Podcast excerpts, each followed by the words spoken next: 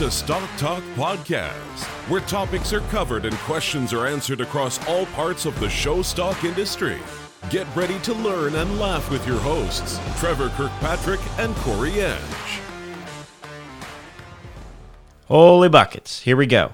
Uh, well, the exposition's going on right now.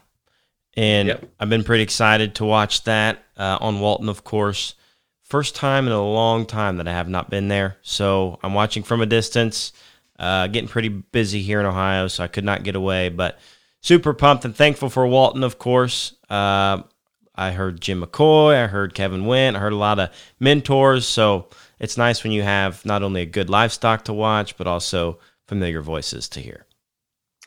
Yeah, for sure. Um, the the week at the exposition, I, I got to spend uh, a couple of days there, and uh, it, it's crazy to me uh, that the Indiana State Fairgrounds can host a show of that magnitude. For those that are interested or wanting to know, there was 5,500 head uh, between the junior and the open shows that were entered there. Wow. So uh, quite the uh, quite the numbers as far as the exposition is concerned. And uh, you know, in my world, we're gearing up. Uh, you know, here next week for summer type conference and the uh, national junior show for Team Purebred. Tis the Uh, season. I love it. There's one. Yeah, it it really is, and I'm uh yeah, it's gonna be a whirlwind here. Um, I never thought that I would be okay with there not being a pig show for a month or two. I'm I'm there. Yeah, I'm there. it's a different uh, optics when you're actually employed by it. But uh, Yeah. I, I was wanting to do a fun thing. So if you're listening to this and you're at the exposition in Indy, we do have a Snapchat filter. Um, so how about you flood our Snapchats? Use our filter, send it to us. Uh, since I can't be there, that's kind of selfishly one way that I can kind of see what's going on. So Yeah. use the filter, We- say what's up. Uh, what's our hat inventory look like? We've got some. All right, how about this? Send Stock Talk a Snapchat with the Stock Talk filter while you're at the expo. We will screenshot those and we will pick a random winner. The best one. a. How about the best? Yeah, yeah, yeah. How about all right? Yeah, most creative Snapchat with the Stock Talk Filter. filter Love it. at expo gets uh, gets a hat. I love it. Um, so uh, we can kind of knock all of our excellent, excellent partners and sponsors out in one big swoop because not only do you have Walton Webcasting that keeps me entertained uh, while watching the shows here from Ohio that have incredible content of the people who they have commentating the show, and I get to see everything like everywhere else that they go. They're amazing people. But then Yep. if you're at the exposition, you can stop by the showpig.com booth and check that out. Um, shameless plug here Buckeye Livestock Expo is happening uh, the 26th and 27th of June. We're going to have a trailer spot auction on the 21st on showpig.com. So you don't There just go. have to have livestock to sell things, um, old equipment, used, you know, use some used livestock. I'm big. I'm big in. I'm big in these used livestock sales Oh, man. on ShowPig. It's uh actually I'm really hoping that there's some that pop up on ShowCattleConnection.com too, Yes. because uh, Edge Livestock uh, official name change to come soon. Uh Edge. Livestock has uh, we do have officially have uh, five heifer calves on the farm officially. I love it. hill. I saw So- Doug's uh, Facebook there the other day. That's Yeah. incredible. We need some turbo. We need some turbo fans in a bad way. So anybody, anybody out there actually that might have a hookup to some cattle equipment. I mean, we've got we've got some to get us by, but uh, to say that we were fully prepared for having cattle uh, at the farm probably isn't very accurate. We were not fully prepared. yeah. But we uh, we've got we got a nice uh, run for them. They're under a fan. They just just need a little bit more. Yeah. Well, they looked rambunctious in Doug's deal, uh, kicking Yeah, around and excited. being all excited. So awesome. Well, um, we've been using the the hotline here uh, with our new phone number. So um, I'm telling you guys, this is this has been fun for us. We're only getting a couple. Um, so I hope that you've got your pen and pad ready or your phone. Uh, give us a shout 234 320 0457. That's 234 320 0457. That's our Stock Talk Podcast hotline. And we are excited for a really interesting hotline. Uh, what do we want to call it? Just a, a hotline caller. Hotline caller. Yeah, why not? Here we go. As Max Look from Illinois. Uh, I'm not going to call myself the OG of Freedom Ship and Show, but I'm more like the idiot that stumbled across a decent idea for once uh, while rolling down the highway. Uh, love you guys are uh, doing what you're doing, and uh, we're glad to have you back Wednesday mornings. Uh, definitely have something on the calendar consistently again. Um, for everybody listening, I'm not saying that what I had to say is scripture. However, um, I think when we kind of step back and view the industry from 20,000 feet, um, there's some people around here uh, that, that are in the industry that maybe aren't the greatest role models. Um, and there's a vetting system that we have to make as participants in this industry to make sure that we're aligning with the right kind of people. And I guess as, as Corey and Kirky's friends, what makes me so proud, not only of their accomplishments and their contributions to uh, public media in livestock, what makes me so proud as their friend is these guys are incredible people and they're great role models for young folks and they're going to keep moving and shaking and moving up the line um, in this industry. So proud of you guys um, and what you've contributed um, and you've done it the right way. So congrats on that. Just got done listening to Hilty's episode. Talk about a guy with some vision and a mindset that's like way beyond anything I can conceptualize. His story about 17-4 about gave me chills. Just you know, that thought process. And I thought a real good breed and show them would be uh, really good Yorkshire barrow sires from the last decade. We'll start with 17-4. We'll put him on that list because I think that makes a bunch of sense for with his contributions. Uh, another one, we'll use Untouchable in there. And then the uh, third one, we'll do High Country, those at Swenson. So, uh, breed and ship and show them Yorkshire boars of the last decade Barrow Sires, Moonshine 17-4, Untouchable, and High Country. Breed one, ship one, show one. See ya. How do you, Max? First of all, thank you. That was uh, very heartfelt, and we appreciate the kind words. Longtime listener, uh, not first time caller. Uh, yes, but um, listen, you stick us with a breed 'em, ship 'em, show 'em. That is very challenging. Yeah. Now, I think Hilty might Hilty might kill me for this. Oh boy. I'm gonna go for it. All right. Go yeah, go for it. All right. okay, never I, I don't know. This is a tough one. Okay, so if I'm thinking he said Max specifically said Showbarrow. Yes, okay. Sires. Showbarrow sires. Now, not saying that 17-4 did not sire great barrows, but his biggest probably influence is uh, the sons and the daughters as far as seed stock is concerned that went back into production. Mm. Am I wrong or am I right? No, I mean, yeah, yes and no. I mean, I, he, he won some bear shows. I I mean, I'm not saying he did. So here's the interesting thing because you have untouchable and high country there, and I think if you want to talk about a Yorkshire boar that is won a ton of barishes, I mean, high country has got to be probably in the top 5 mm-hmm. And then you get untouchable and the touchable sons, and those things get in there. So it's tough for me. But I feel like if I were to breed one, ship one, show one, I'm probably just for the sake of the diverse population of pigs you can get. I'm probably going to breed 17 4. Yes. And then you're probably not going to go wrong with high country or untouchable in the show ring.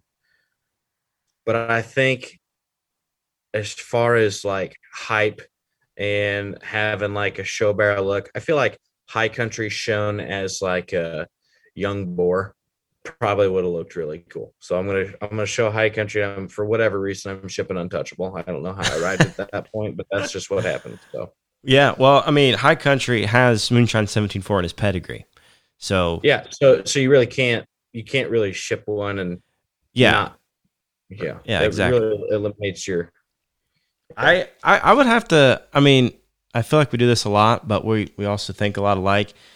I would have to agree with you about breeding 17.4 because the the guy that boar has some some pieces that are hard to make even today with his skull and density of forearm and being rugged and uh, could use some of that even today.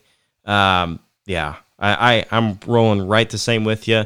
Nothing against untouchable. I think that hog obviously made a large impact, but um, I guess I'm digging real deep into the 17.4 lineage, and I think yeah. I think Well, High Country and- would be yeah, fun I to guess if, yeah, if you're gonna do that, I mean, you've got to have High Country instead. Of, like, if I guess if you could, I guess you could have 17.4 and ship him and just say, hey, I've got High Countries now, so I don't need 17.4. True. whatever. But- anyway, That very good one. very interesting take. Uh, we are kind of going down the show pig rabbit hole. However, Trevor, we have a guest here that most probably would would recognize as far as livestock species go, would recognize from the show pig world, uh, from the purebred swine world. However, uh, a large majority know him uh, for his um, three and a half decades uh, in academia, livestock judge coaching, um, and and judging shows. Yeah. Yep. And th- you know this is this can be all species here, and I know there's some focus with the show pig background, and I don't want this to sound like a rah rah bhe episode either, because our guest today has a lot of experience uh, and incredible stories, might I add. So um, hang tight, listen to this one because I think there there's a lot of fun here. So, Mr. Edge, bring him in. This this is pretty much like trying to introduce Dan Hogue for me, uh, where I don't have a whole lot to say because I think the legend speaks for itself. How about we just jump right in to this episode of Stock Talk with none other than the legend himself, Big D Lee Denzer.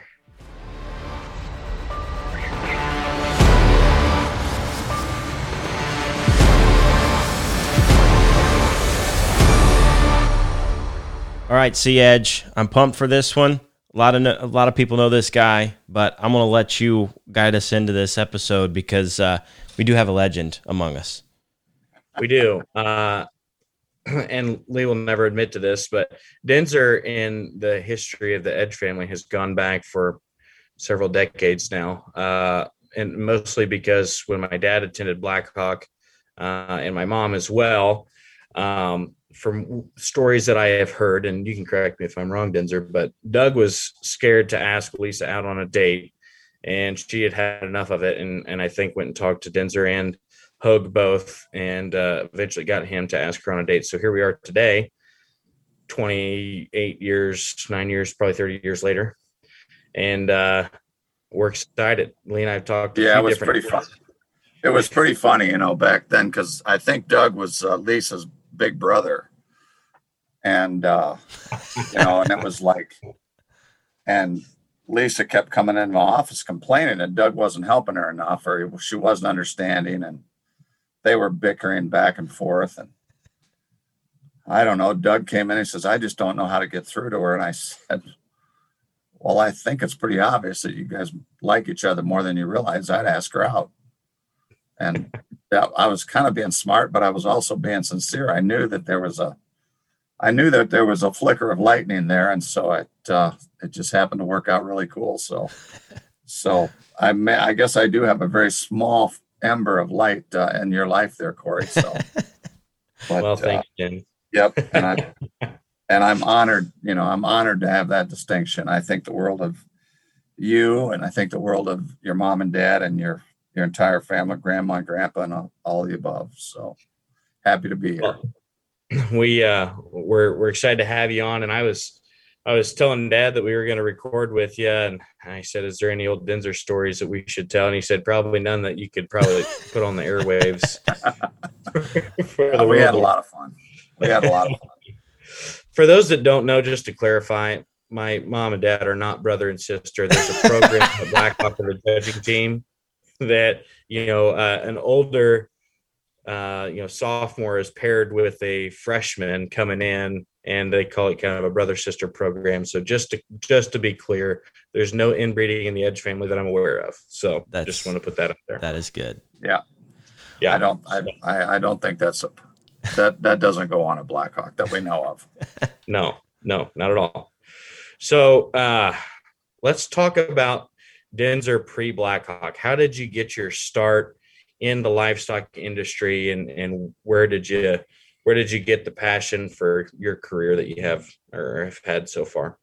Uh i was pretty lucky. I had a great mom and dad and uh, my i had three brothers. We grew up on a family farm like so many people my age and uh, you know we had dairy we had pigs we had cattle and uh, and a grain corn and soybeans hay and so forth and uh, i uh, a neighbor of ours had some Durocs, and I, I was just always intrigued with the pigs uh, for some reason. And so my dad knew how competitive the Durocs were, like at the state fair and and at the county fair level. And he he always liked Poland Chinas. My dad, he just thought they were they were pretty cool. And so my first sow was a Poland China sow, and and I still remember my mom coming to my fourth grade class when she farrowed, and then that was my first 4-H project. But to speed that ahead, that's where really my Poland China interest started. And then uh, we all, my brothers and I, we showed some Polands at different times during our 4 H career. But as far as me getting involved in coaching, teaching, and where I grew up, it really kind of all starts with an accident, to be believe it or not. I I was a definitely don't want this to sound boastful, but I was a really good athlete at a young age. Um, baseball, basketball, football. I foot I was a quarterback of our football team, and like in junior high, and we won the city championship. And I was like most valuable camper as a basketball camp um, at Illinois State when I was 13, 14. And um, I, that was pretty much my life, other than being from the farm. And we played baseball nearly every night, uh, my brothers and I, in some different league. And we were all we were all pretty respectable. And uh, and then I got into a farm accident and I broke my leg, and uh, and uh, that put sports to a little bit of a halt. And then I worked really hard to make myself get all the way back. And then I, believe it or not, I got all the way back in ninth grade. I played well. I didn't grow. I quit growing, but I was about 5'10 when I was younger. At that age, 5'10 was pretty tall back then. And, uh, but what really hurt me was that on baseball, the spring of my freshman year in high school, I broke my other leg. And so I went to a high school. I went to Normal Community High School in the Bloomington Normal area in Illinois. And, you know, we had 500 kids in our class. And so, you know, injuries just played a really large role in if you were going to be able to compete at that level.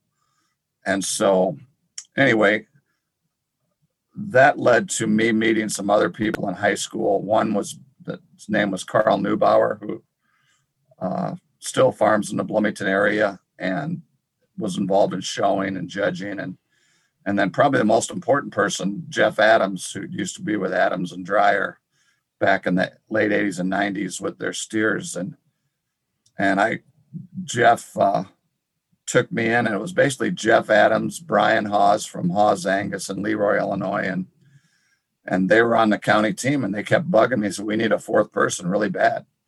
And I'll be darned if they kind of bugged me and I said I'm not interested. And finally they bugged me enough that I got on the 4-H judging team and then I got more involved in FFA and I've always been competitive and whatever I do. And anyway, so that kind of that led to a different line of competition. And then by golly, we won our McLean County won our state county contest. We went to Kansas City, and then I made the Illinois 4-H team. And then when I got the University of Illinois, I got lucky enough to be one of the better judges on meats and livestock. And then Dr. Doug Parrett asked me to go to graduate school and and be an assistant coach with University of Illinois and also coached the Illinois 4-H team. And that was in the early 80s. And then I was really fortunate. Uh, I'd met Dan Hogue along the way, but um, and Dan and I got to be very close when I started coaching because he helped me so much get workouts set up. And so, and he always said that we were we were welcome. So it always worked out to join the U of I or Blackhawk or both. Um, so it really worked out well that way. And so I got close with Dan. I still am today and um, he took a liking to me for whatever reason, and we just got along really well. And at that time, uh, we Blackhawk was starting to send more students to the U of I, and that was really before we started sending them all over the United States. And so some of the very first, because that's our land grant school, and that was our main accreditation school from Blackhawk transfer kids. So from there, we went to, uh, you know, we had some kids come, and the kids that were seniors, when I was a junior starting on the livestock judging team at Illinois, they had three or four really good Blackhawk kids on that team, and they did well. They were third or fourth at Louisville, and the top three or four at Kansas City.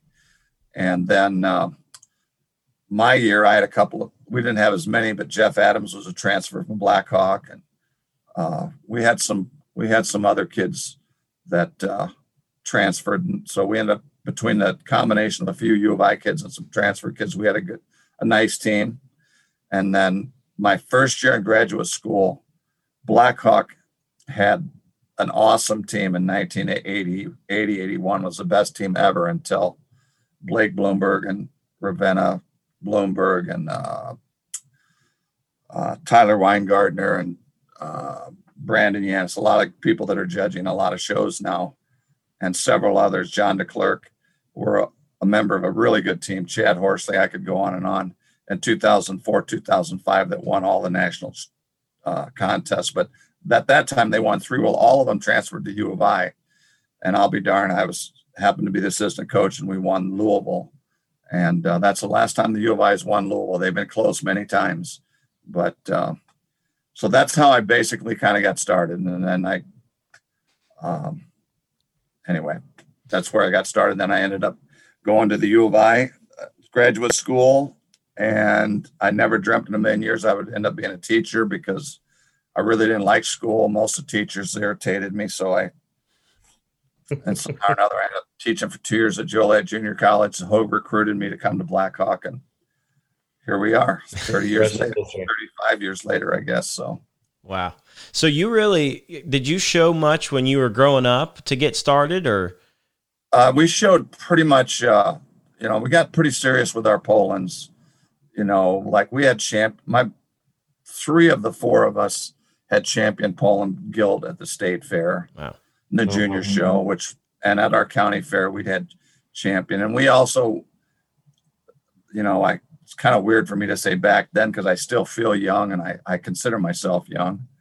Um, but we had you showed litters and pairs of barrows and stuff like that, and we we took that stuff pretty serious, and so we you know we we hung in there and we started showing a few crossbreds, and we always showed some steers, and most of the time my dad wasn't in you know it cost so much even then to be show steers, and we were just a traditional family, working family, and uh, we would just have uh, steers that we would feed like for a premier contest or a performance type contest. And but i really learned the cattle industry from a core of people.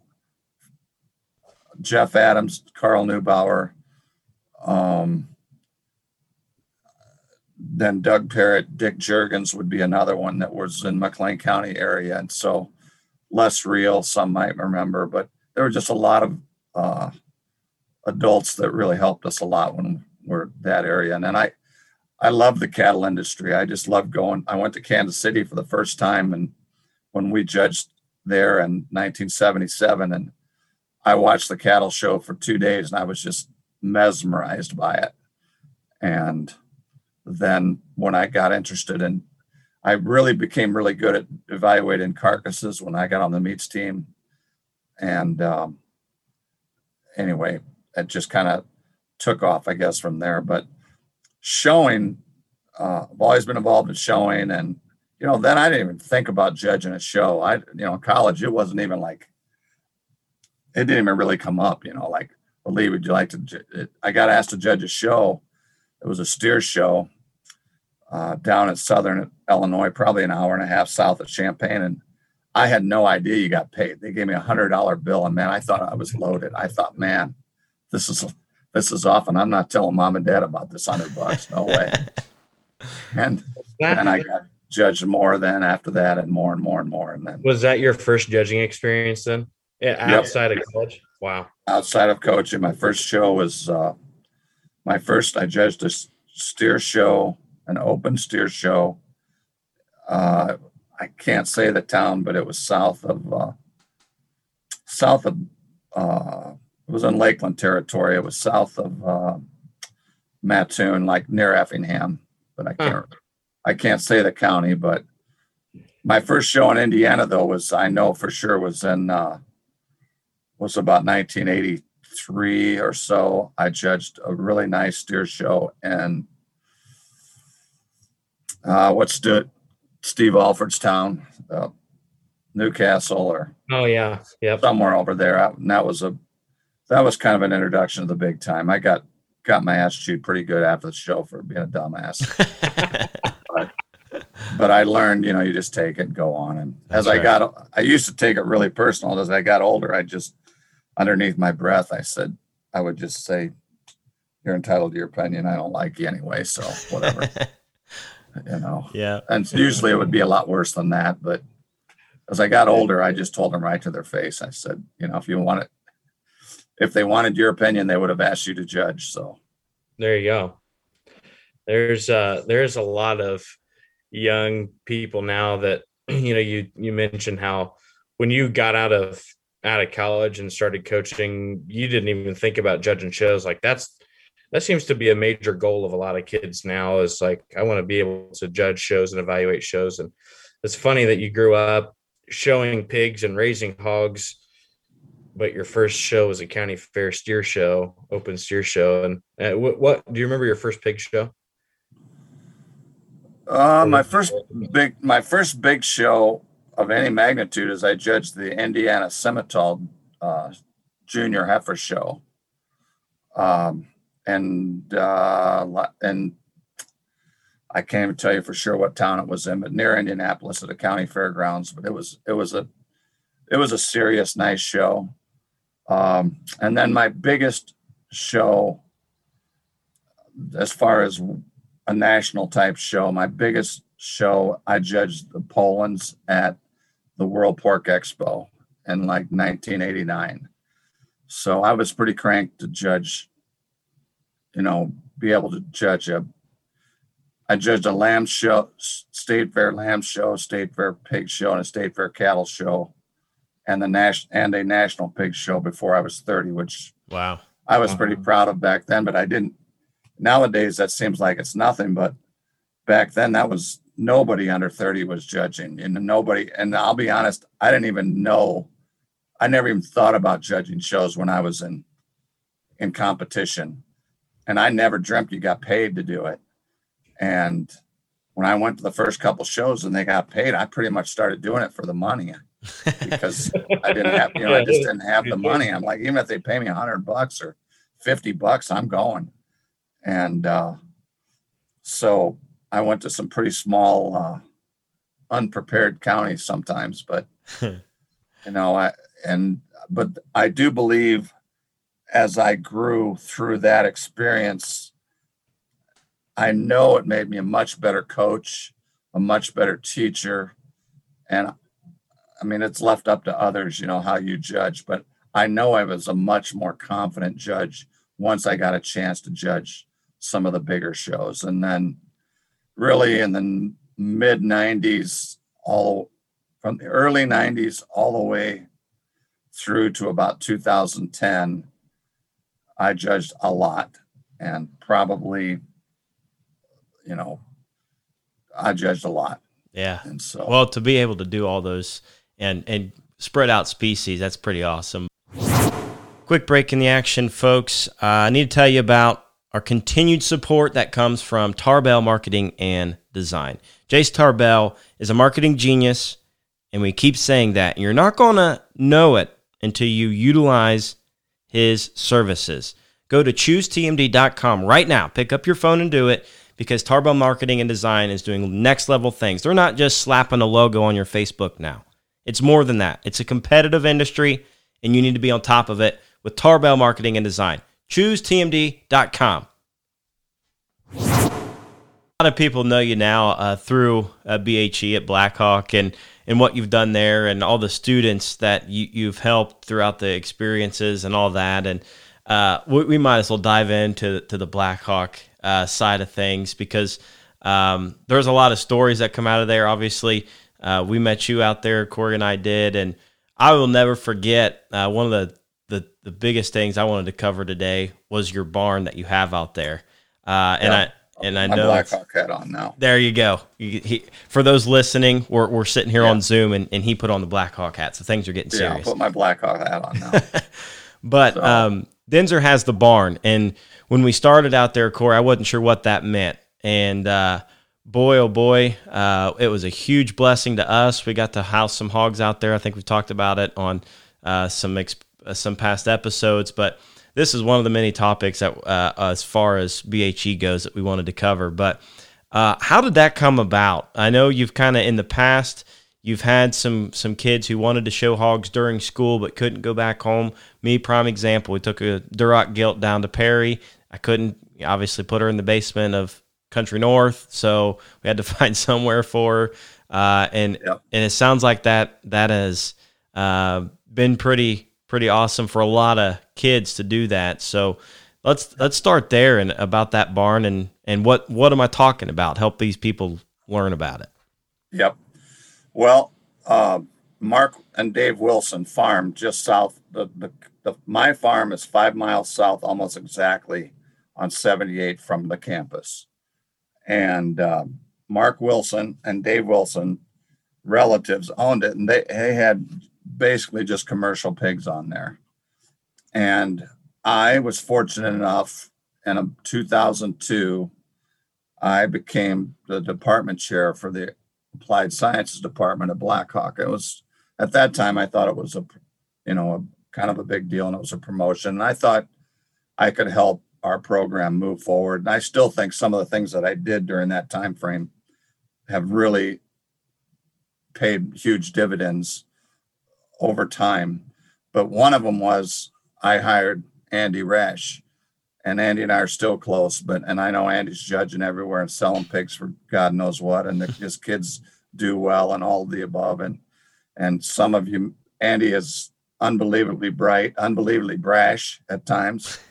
Um, I remind him that a humble pill wouldn't hurt once in a while, but uh, he is genuinely one of the really, really good guys in, in my circle, uh, especially since he lives in this area. Uh, we talk pretty pretty much every day, but he, I talked him into coming to Blackhawk basically on a whim and not for much money. And I'll be darned, he worked it out with a feed company to start feeding some pigs down at this little pig farm of Wilson's because nothing was on it. And that was like in 2003, 2004, 2005. And then I started, my son Joshua got the age to show, and Andy Rash and Joe Megason helped me get a couple pigs. And then the next year it ended up being about six pigs. And then it grew from there. And then it came up by Mark and Dave. They asked me if, and then Andy got a job with Cargill, and Brian Arnold came after that in this January of 06. And so changes were happening then. And then basically, um, Josh was showing enough. And then I had some kids from Ohio that uh, were really interested in just working part time. And Mark Wilson asked me if I wanted to buy the barn, buy the farm, which is two acres. And I ended up buying the farm. Those kids, re- some kids from school, just part-time work, remodeled it into kind of a little show barn. And then Joshua and I we showed pigs through 2010 and then he got allergies so bad that it was just hard for him to show. And I said, we don't have to do this if you don't want. So we we backed off that. And that's the time frame basically from 2009, 2010, or even in the winter. If I didn't have any pigs there, you know, I'd let some kids bring their pigs or a goat or a lamb or whatever, and uh, down to the farm. And then now, uh, now 2017, I got back into, um, in 2017, I went to a couple of Poland China shows and I just decided I thought I could make a difference in the breed and help. I really, the Poland breed has been a breed that is pretty traditional and pretty old school in some areas and a lot of the same breeders. Uh, and I thought that I could make a difference. I knew that my brothers would be interested to come to shows and just, uh, and then I lost my brother Adam in 2008, and he was our Poland China person and had continued to raise and sell Poland Chinas um, and do well at some of the national shows when he showed. But when he passed, it left a little bit of avoidance. So I went to a couple shows. I thought I could make a difference, and now I'm now I'm back with the. I've shown been. I'm involved with Poland's now again, and I have Poland's at the farm. It's Uh, kind of full circle, you could say. so I'm pretty, pretty cranked. So that's kind of how that has all evolved. It's full circle.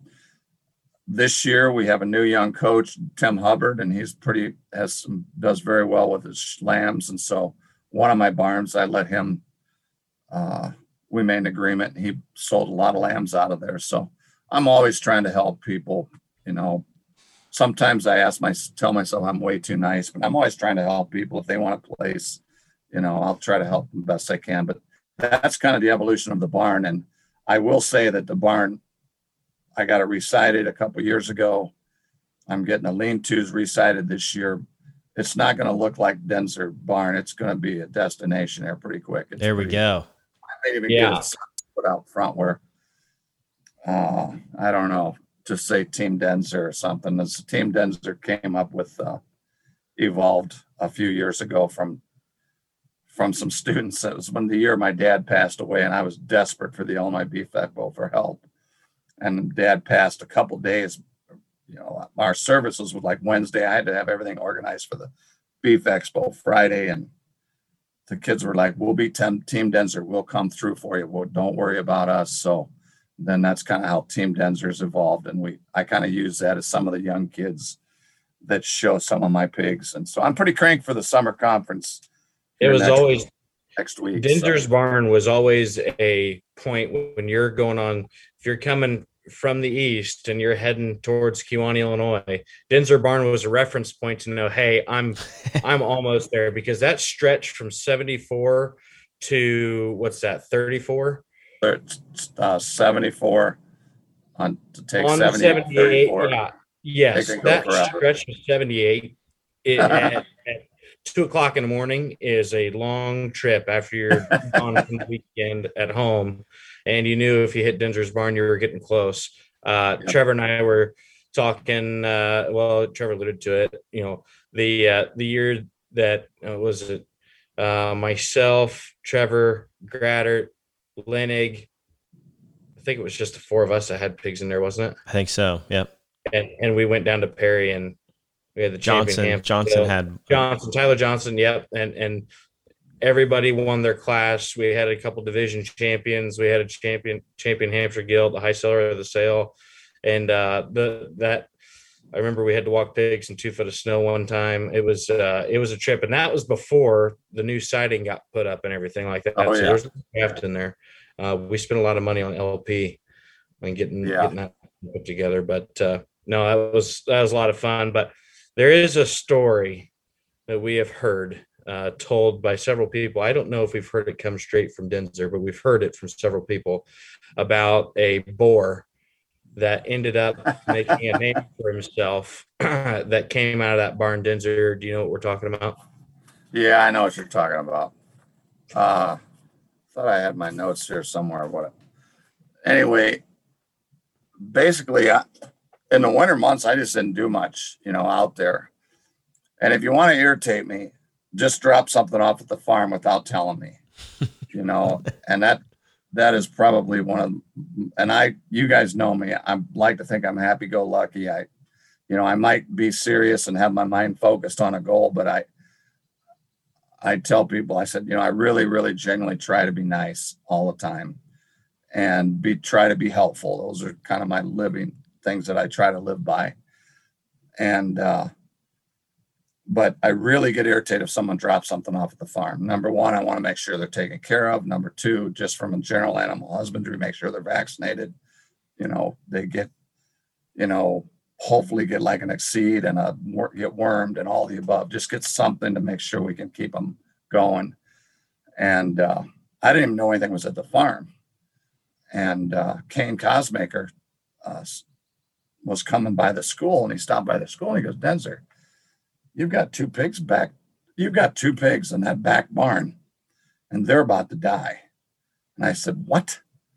And he goes, I'm worried that the health department or the USDA might get wind of it and you could get in trouble. And I'm just, I'm totally confused and I'm totally upset. I'm not even going to say who who put the pigs there, but I went down there, and by the time I got there, one of them was dead, and the other one, I mean, I swear to God, he was a Yorkshire boar, and I mean, he was not.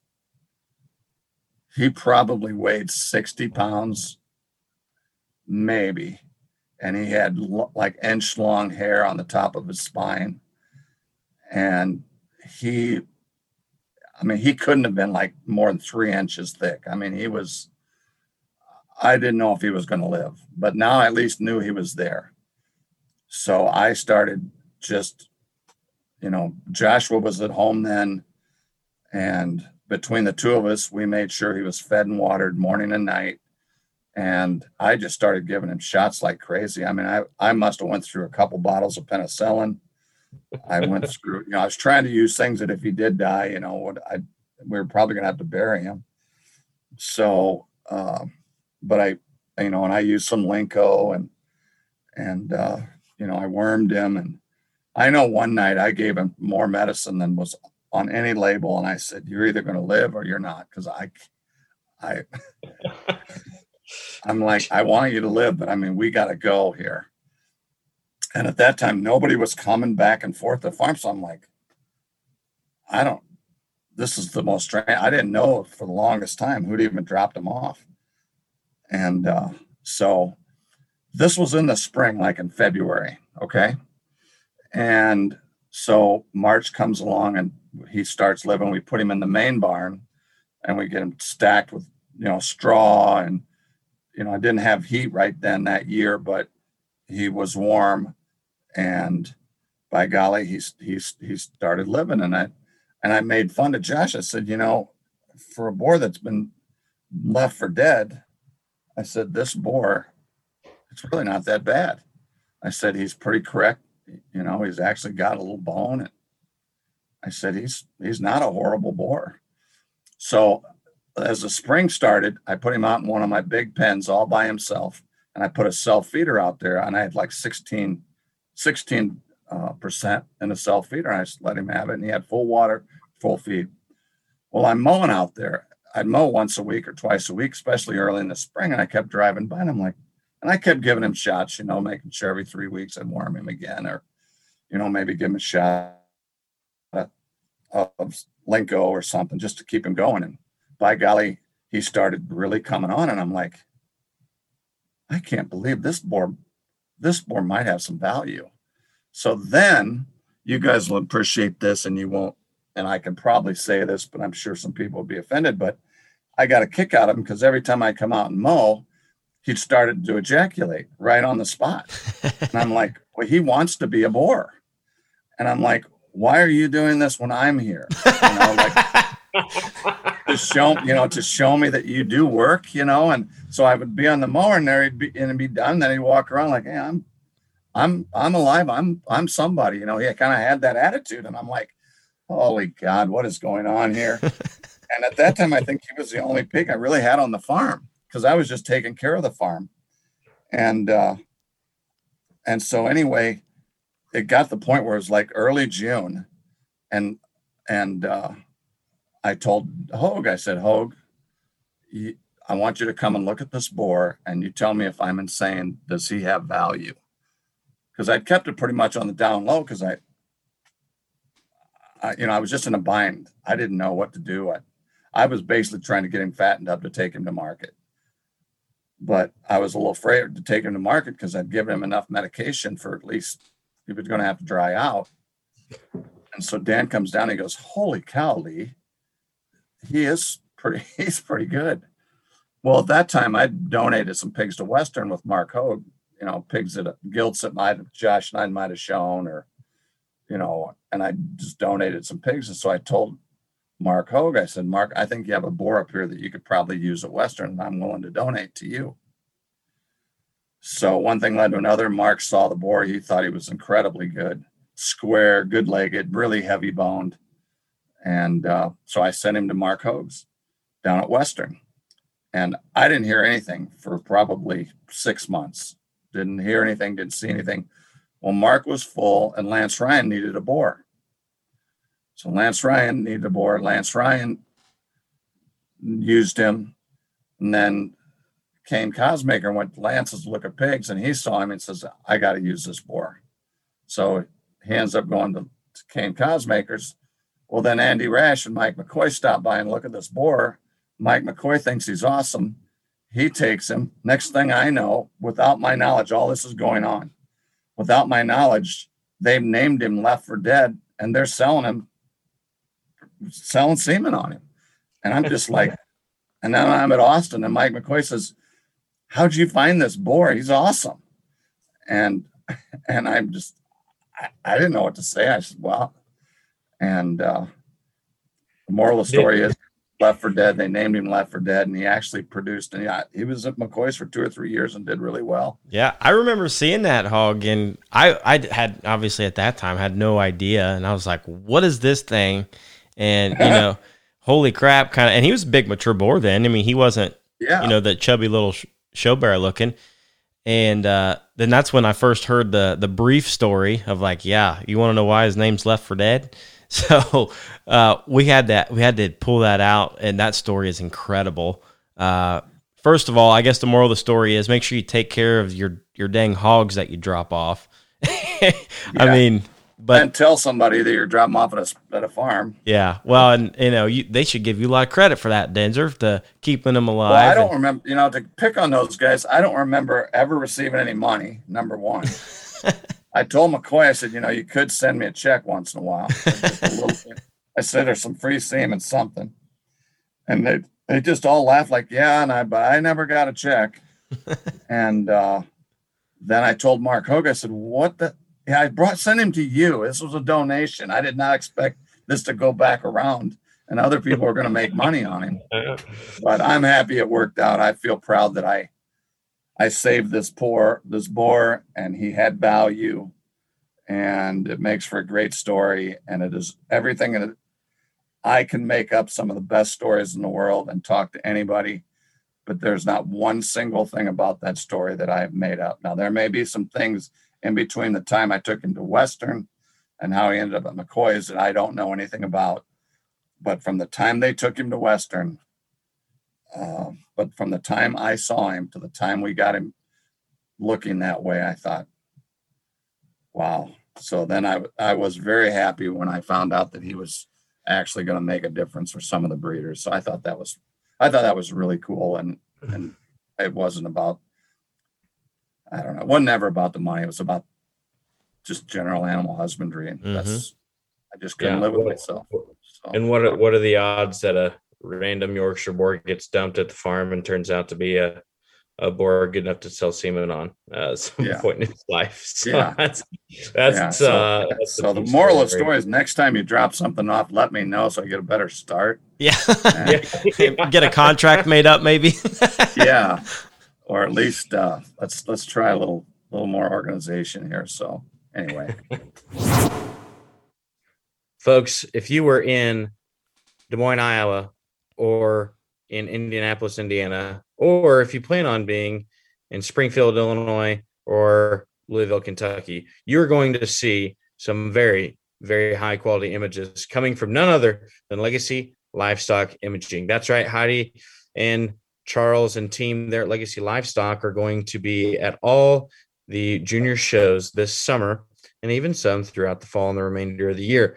Folks, if you want to have high quality imagery attached to your brand, your location, your show, your event, whatever it is, make sure to get a hold of them. Head on over to legacylivestockimaging.com today and get your livestock and people and other things taken pictures of because I tell you what, they are some of the best in the business and great friends of ours, legacylivestockimaging.com. All right, speaking of stories, I want to keep rolling on the story train. We're going to skip skip down here on our list of things to talk about, but one of the neatest things I think about Lee Denzer that a lot of people close to you know, the people that have been to Blackhawk know about you, is your um, your relationship with Alabama. And I'm not talking about the state in Alabama, uh, but but the the music group, the country band uh, Alabama. And my dad uh, is a huge Alabama fan. And when I uh, had first heard about uh, Lee connecting with one of the members of that group, um, I thought, no way, this is a fake story. Uh, didn't happen. And uh, so, Lee, you've got an interesting story about uh, your your connection with Alabama. It came through, of all things, judging livestock. Um, so let's let's dive into the. I'm just going to call it the Alabama story. Okay, well, first, I'm a big fan of Alabama too, and uh, you know they were they were the uh, when I can college, like when they came when they made it, their first number one hit was Tennessee River.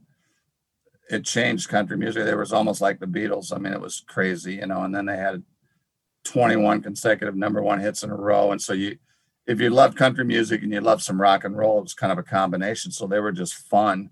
They were fun to dance to, party to, socialize, not socialize, work to, whatever. And they were just, it was fun music. And so I've always been one that, I mean, I don't care if it's Bon Jovi, if it's Blink 182, if it's Alabama. Uh, I don't, I like all kinds of music. I try to stay modern too, but I want to know their story. And I studied their story after I really enjoyed them so much. And I knew Randy Owen, lead singer, Teddy Gentry, the bass player, were first cousins. And I knew Jeff Cook was a distant cousin and those guys were from Fort Payne, Alabama. And I learned over time that Randy Owen lost his dad in 1980, right before they hit it big. And one of the things about Randy Owen is he he never really got a chance to mourn because the show and their emphasis of becoming somebody was it took so long and then when they did you know they were big and he his one of his dad's dream was to own pedigreed cattle. And so as the as things unfolded in the early 80s randy established tennessee river cattle tennessee river music cattle company. I, I may have that wrong but tennessee river basically. And um, and just started you know getting cows and then they started showing and and probably in the and I'd see him at the shows. You know, I would see Randy and Teddy at the shows, but I, I mean, I never really thought to bother him, and I don't want to bother him, and I didn't want to be, you know, a fan. I I just thought it was really cool that people that have had great success that are, you know, are in the cattle business. I thought it was really cool. I met Mel Gibson once. He was a, standing right next to me at the sh- gate down on the green dust at Louisville, and I I didn't realize I was standing next to him uh, but I just thought that he was part owner on Beartooth Ranch at that time, and I always thought it looked pretty cool. And I'd like, I wanted to know how they treated people, and uh, and I saw Kenny Rogers. You know, he owned Hereford cattle, and some of the we had Blackhawk kids that worked for him, and they just said he was not a very kind person and didn't pay him very well. And I just stuff like that. I just always thought was interesting. Well, anyway, long story short, Dan judged Alabama, or Dan judged Hogue judged the National Hereford Show in Bozeman, Montana, in like 2001 or so. And at that time, and I'll be darned if their their youngest child, Randa Owen, was the one who loved the cattle of their three children. And in 2001, they went, and I'll be darned if they didn't win champion heifer. And after that show, they talked to Dan, and Randy and Dan built kind of a relationship. And just right before that, we'd sent a couple students down there for work experience. So we kind of knew Randy, but we usually talked to the other people from the ranch to work. But we knew Randy. I knew him a little bit. Dan knew him better. Um, but they were just great people and they donated so much to help others. And I got asked in 2007 to judge the Alabama State Steer Show. And there were a lot of unknowns that I did not know going down there. I'm, I mean, I, I knew at that time that Randy Owen had been on the junior livestock board at the Alabama Spring Alabama State Livestock Show. I knew that he had donated a lot of money to that show. And, but, you know, I knew other people on the board too. So it wasn't like anything really special then, other than knowing him saying hello, you know. But I judged the steer show and I was judging a ton of steer shows. Then I was actually on the verge of, I was on the verge of probably getting to judge some of the major shows at that time because I was judging a lot and I was pretty pretty hot at that time. And when you talk about judges earlier, you know, back then you, there were a lot of judges. When I was judging, there were all the great judges were in their 50s, 60s, even early 70s. You know, I'm only 61 and man, I'm archaic compared to a lot of committees. I mean, I don't get asked very often to judge and it, and it's fine. I don't, I don't, I've judged so much. I, it's fine, but it, but and I'm and I'm fine with all of that. But um, at that time, you know, I'm in my mid 40s, and I'm like, this, and I was really getting a chance to, like, you know, I don't want to say it sound felt like I was kind of big time, but I was getting asked to do a lot, and I was flattered. It was fun. And I met a lot of people and so forth. I go to the Alabama State Steer Show.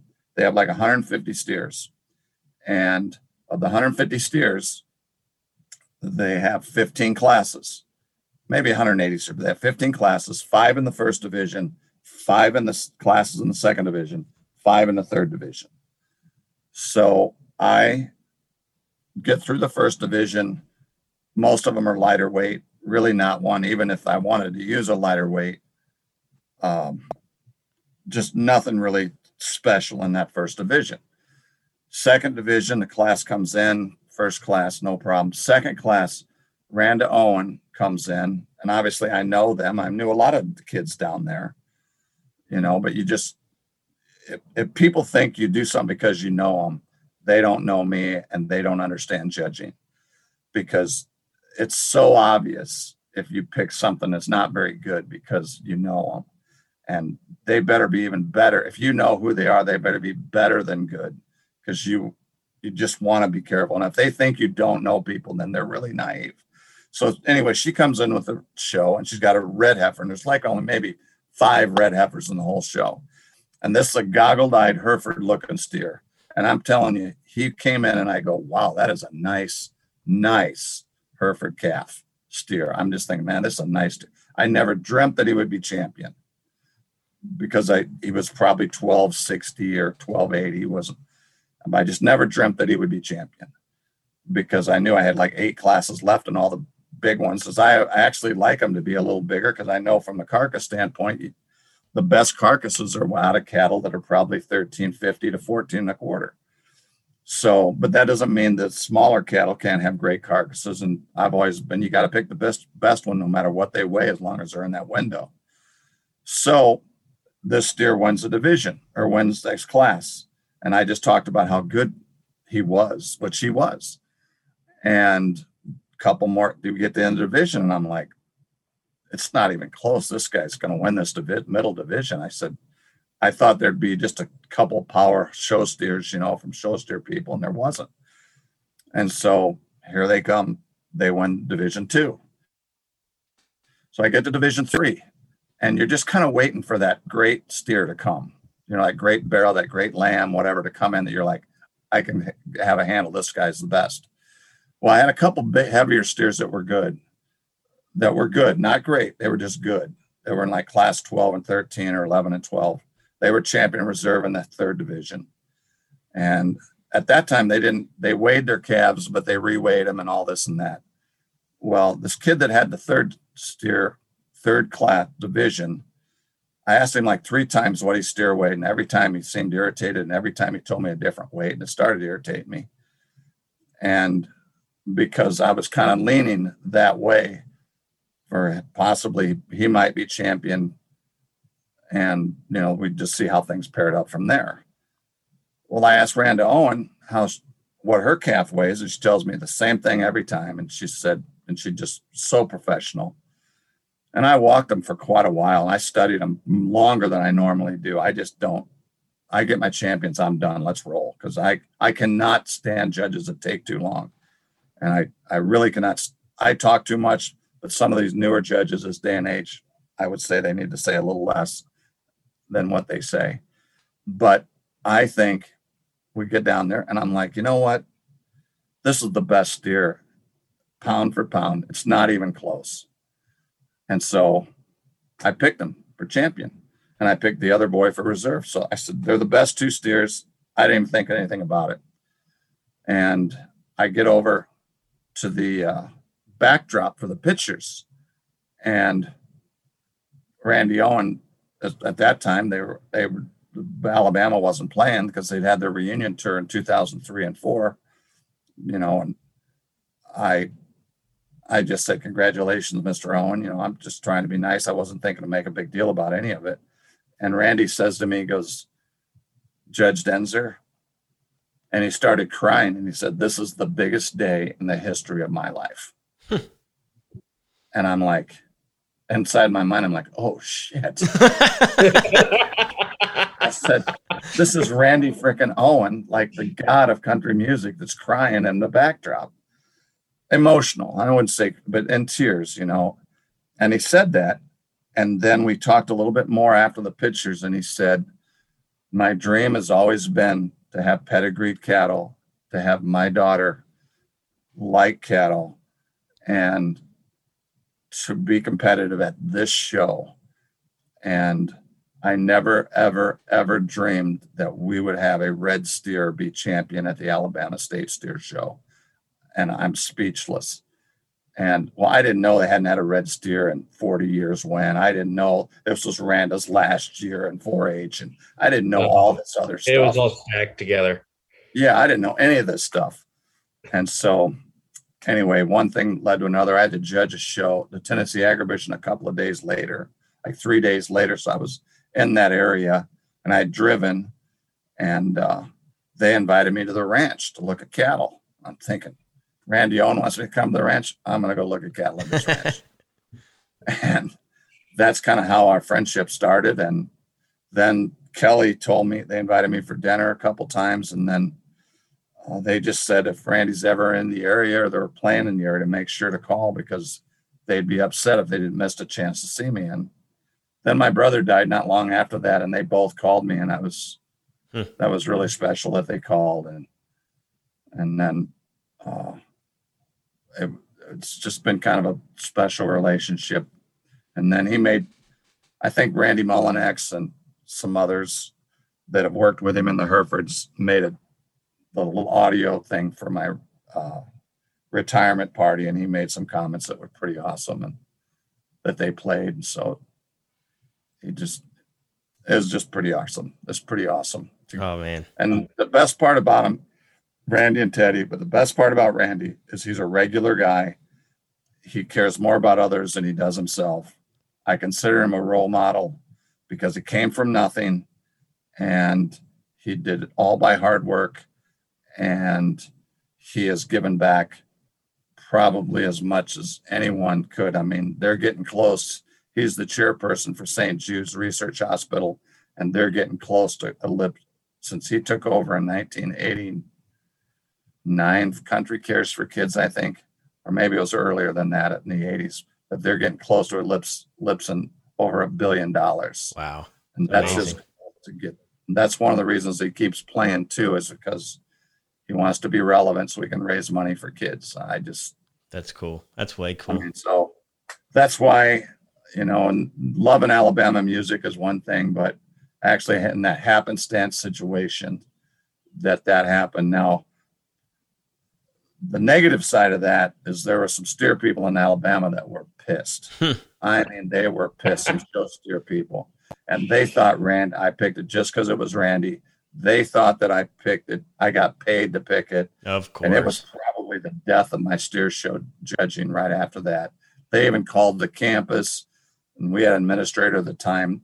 Over the years, Dan and I and John Wolf, we were spoiled because if anybody called the school or the school board, which they did, if they were mad at us, I say, we believe in our people. We've watched them judge. We don't let them leave campus unless we trust them. Well, this administrator was new and she she just said, I've heard things about Lee, and she kind of believed them instead of me. And it turned in, it just turned into a real mess. And oh boy, Randy and I kind of laugh about it now, but I'm like, thanks to you, I don't get to judge any of the big ones. you know, but uh, uh, I'm sure you wouldn't trade your relationship with Randy Owen for more steer shows. No, so. no, it's a blessing because I got to spend more time with Joshua. So things happen for a reason. So it's cool. Man, really I love story time. The, the, those two stories back to back. I, am pretty sure the Alabama story may be way cooler, but uh, no, that that is fascinating. Uh, but switching yep. gears a little bit, we've talked a little bit about BHE and the barn and yep. some of the cool stories.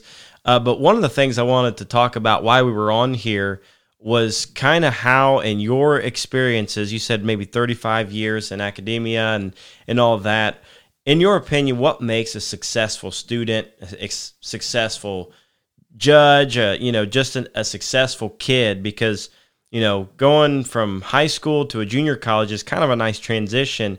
But what are some of the tips you'd give maybe some of those parents and younger kids listening uh, to get a jump going into to school here come come August? Yep. Well, I kind of with the questions you guys sent me or some thoughts, I kind of uh, wrote a couple things down like tips for high school. These are like coming right out of uh, right out of college, right out of high school. I think uh, number one, you really need to prepare for math and English. It just helps a lot. And I am one of the things that I hate the most as a student said, Well, I hate math. I don't give a damn if you hate math and English or not. If you want to be successful, figure out a way to get by it. You know, look at it as the best students I've ever had have been ones that attack livestock judging the same way that they attack their grades in math and English. It's not like you have to get straight A's, but just you have to you have to do that. And to me, that preparation is huge in high school. And you have to be smart enough to don't be too proud to seek help from like a tutor, a counselor, and do research yourself with your parents. Look up schools, talk to people talk to your counselors at high school and plan ahead, you know, plan ahead and organize your thoughts, you know, a year away, two years away. And the other thing about coming out of high school, you have got to surround yourself with not good, but great people who care about you. Even if you are a broken family, even if you, there is somebody at school that cares about you. I, I guarantee if we asked every single student in high school, they could name one teacher that was special to them. And if they don't take advantage of that teacher, then it's a lost, it, it's just a lost opportunity. And then, actually, to me, the biggest things by far is once college starts, it's so simple. To be successful is so simple. Number one, you got to show up. You got to show up to activities. You got to show up to school, and you got to you got to go to class. You got to go to class. Uh, and I hope, like heck, that as we get back after this COVID, this nightmare that we've all been through, that we actually have regular classes and not hybrid classes. And I understand there's reasons for some online and some reasons for some hybrid, but nothing will ever take the place of an actual teacher standing in front of students, uh, preparing students for their whatever whatever career or whatever class they're in. So you got to show up. You got to ask questions. You can't either in private or in public. You have to ask questions and you have to ask for help. And to me, those are the three biggest things by far show up, ask questions, ask for help. Because if you're too proud to get help, if you're struggling in math and you don't ask somebody for help, you're you're missing out on an opportunity because people don't think less of you if you ask for help. They think more of you. And if you don't understand something, find somebody to help you understand it. And I I can't, you know, in my life, that's big. The the other one's kind of a whole different area, but you have got to prepare yourself for the dangers of nightlife and social life. It's one thing to be, you know, I would never discourage any college student from going to a party or a gathering, or I would never discourage a student if they wanted to have one serve age, you know, or whatever. I, I don't care. think there's anything wrong with having a cold beer. Um, but if it ever comes at the expense of you showing up to class, then it's a problem. And I always tell parents, I said, if your kid is in his own place by 11 on weeknights and midnight or one latest on a weekend, they're probably going to be not get in trouble. But if you want to be recognized and you want to be somebody at a party, it's it's a false false it's just a false situation that can really lead people down a very bad road. And there are a lot of people out there that want to party with you that don't give a darn about you. And so to me, that that is huge. And uh, that's kind of how I, you know, that's my tips for high school, just randomly. I mean, there's a ton of things we could talk about, but that's the biggest stuff. I mean, if I say one thing, when you get the college, show up, mm-hmm. ask questions. Well, that's huge, and you kind of touched them all academically, and you know, people really don't talk about the college, the actual life, college life, the nightlife, like you described it. But that's part of it, and you know, you want to be active, you want to meet people, but you gotta balance it, and you have to know when and and how, and learn early before it's too late. That's I I appreciate you touching on the full spectrum because kids need to know that, and parents need to hear that too. to be honest with you. Yeah, I think one of the Trevor uh, Corey, one of the biggest things that Blackhawk has been so special over the years, and uh, maybe a misconception to some, it's not just a livestock judging school, and a lot of schools that are ju- have good judging teams. I don't, you know, Lakeland, ICC, all the ones in the West, and Lincoln Land and Illinois, and all the above. But you know, what's really cool, especially now with all these junior shows and all the species and these national shows and regional shows and all that, is that kids get a lot of experience. And when they come to school, what really is cool, like you like you and Corey's friendship, it didn't happen because you you might have met at a social gathering, but you probably met in school first. Yep. And it has evolved into a friend, long-term friendship, a business, however you want to describe it. But you know, I'd probably hate to think how many shows or sales the two of you have been to together or told each other about.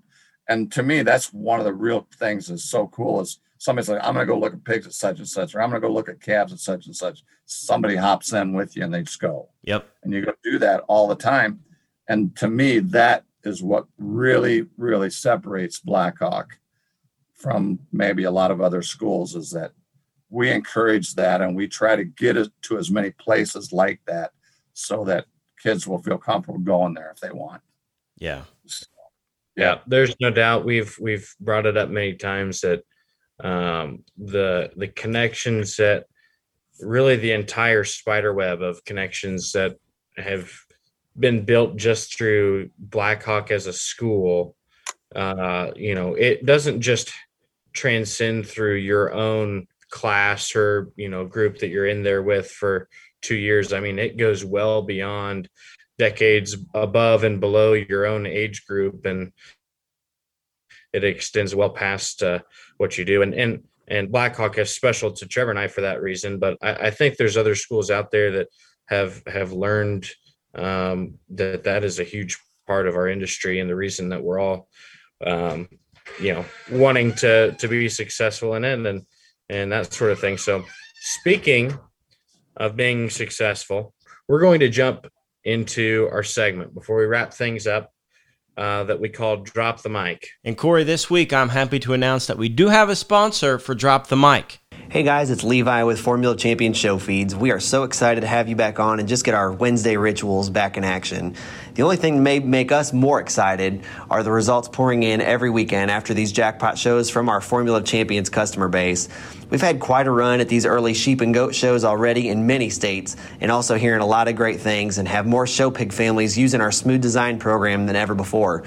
We're opening up new dealers in Montana, Idaho, Texas, Florida, and so many more. And I know a lot of that has to do with our partnership and awesome exposure we've gotten from the great folks at Stock Talk. If you haven't had the chance to check it out yet, you can get on our website, formulaofchampions.com, or Formula of Champions on Facebook and other social media platforms. Remember, you're not truly feeding to win unless you're feeding Formula of Champions show feeds. Well, thank you, and congratulations to the Richards family on uh, the birth of their new son.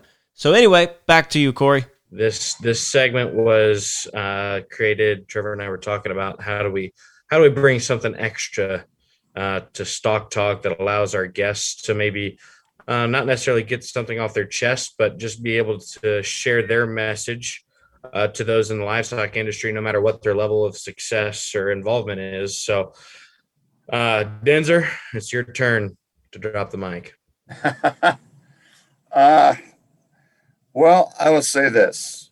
Um, number, if we're, if we're trying to just talking about livestock shows and, and judging, um, I think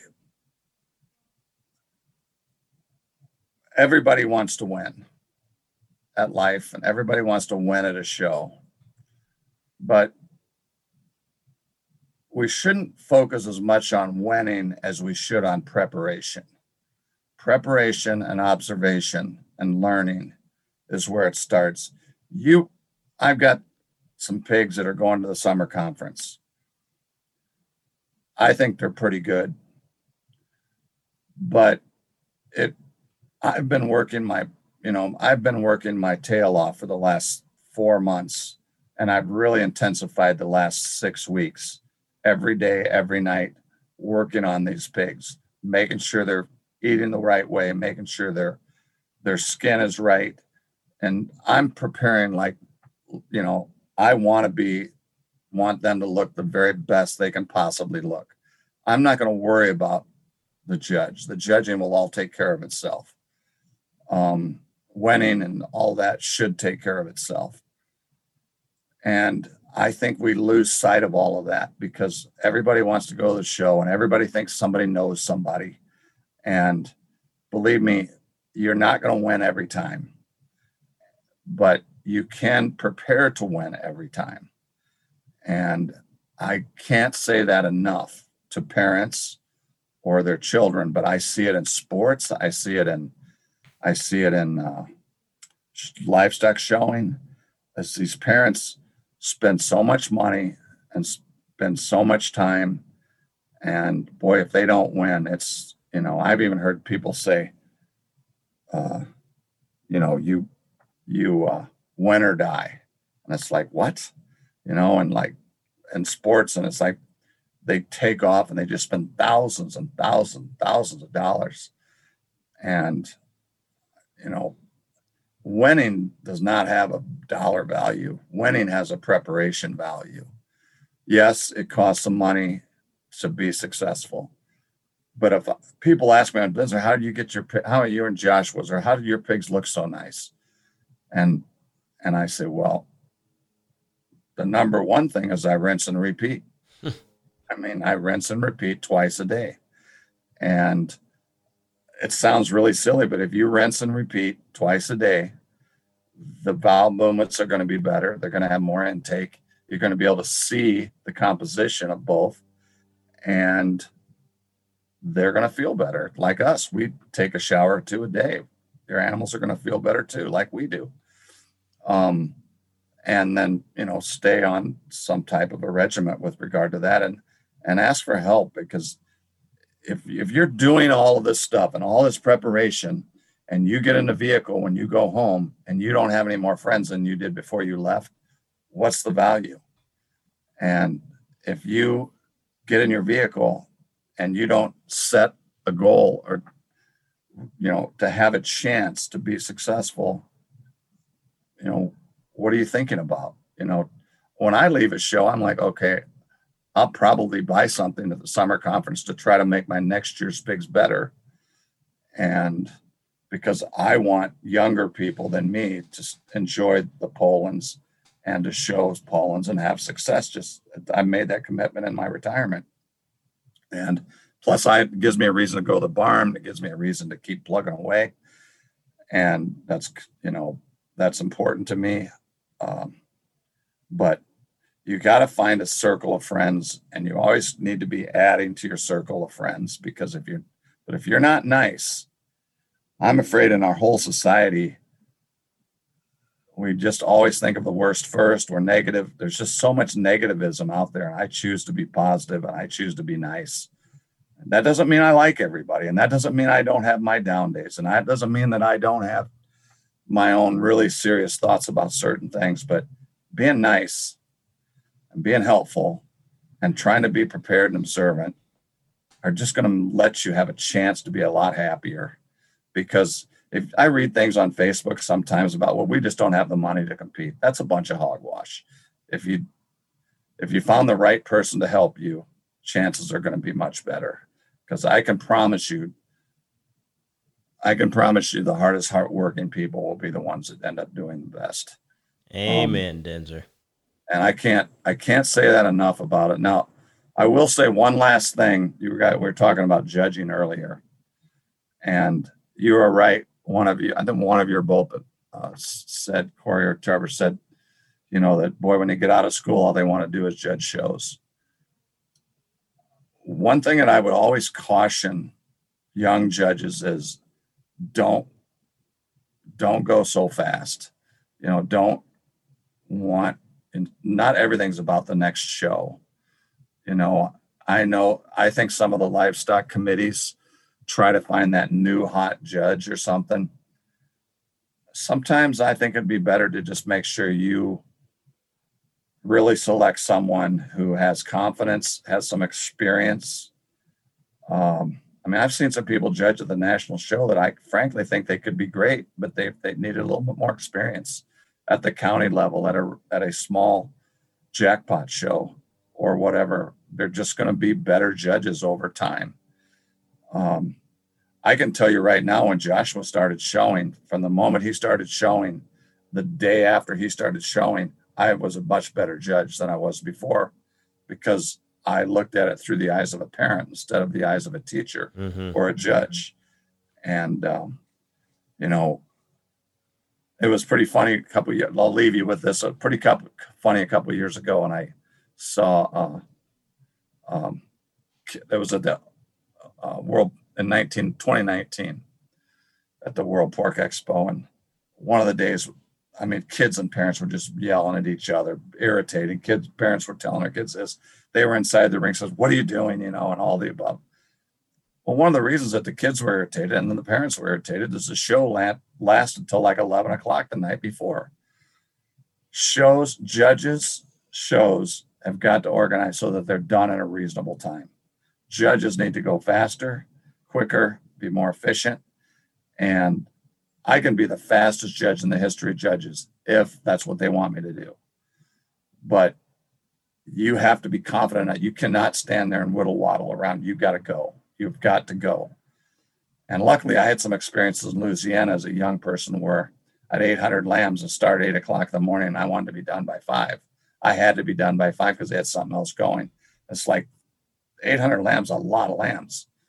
And that's a lot of bending over and, uh, you know, handling lambs. And anyway, and there were other things too, pig shows at 1600 head or something. And so you just learn to go. But no one is going to be happy if they don't get to bed till after midnight the next morning when they go to a show. Parents are going to be happier if they can let their kids swim at the hotel. They're going to be happier if they get a chance to eat together with their family at a decent meal and then get to bed at a reasonable time and then go at it again the next day. It's it's not even it's a it's a concept that is so simple that and I've heard judges just talk forever. I mean, Hogan and I can talk forever, but we're brief compared to some of them I listen to. and you got to remember when you talk, make sure the people that you're listening and the audience understand what you're talking about. I watched something on from the show out uh, and the, the recovery, and I swear to God, guys, it's not. I'm not picking on anybody. I don't even know their names, but they were talking about stuff that I'm trying to figure out what the hell. What does that even mean? You know, what's wrong with he wins because he or she wins because they're the nicest balanced. They have the most bone. You know, they have the most muscle in it. They they move sounder. I'm not saying we, we can make it a little more colorful, but the audience has to understand they don't have a judging clinic in their ear, you know, learning all this. And and I I I just think maybe some of the younger ones, you know, don't be afraid to get experience before you go. And that helps a lot. And that's kind of how things have changed, you know. So I'm an old, I'm an old, I'm old in the judging circle, so to speak. But, but I, uh, I love the livestock industry and I love the competition and I really, really enjoy helping others. So that's about all I got, guys. I probably went way over.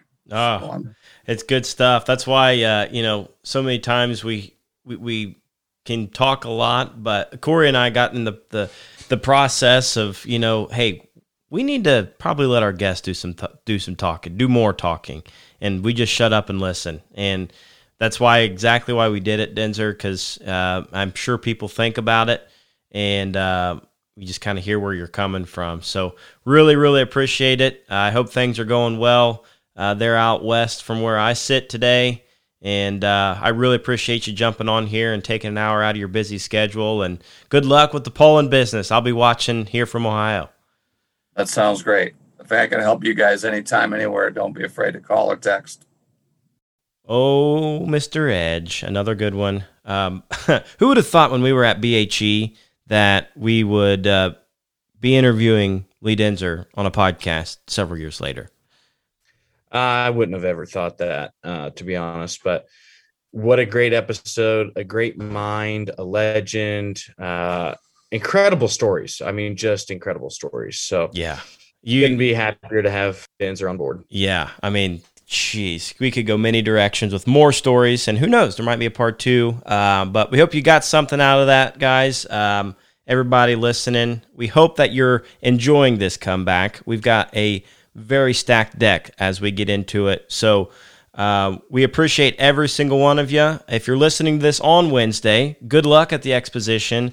Good luck the rest of the summer showing, wherever you are, whatever species you are, because that's the time of the year we're in, folks.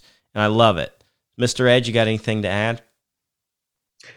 I really don't, Trev. I think you about covered it all. And we've had a great great uh, few episodes here so far to get us kicked off in this season. Looking forward to more. Uh huh. Guess we'll see you next week. Join us next week, folks. Catch you later.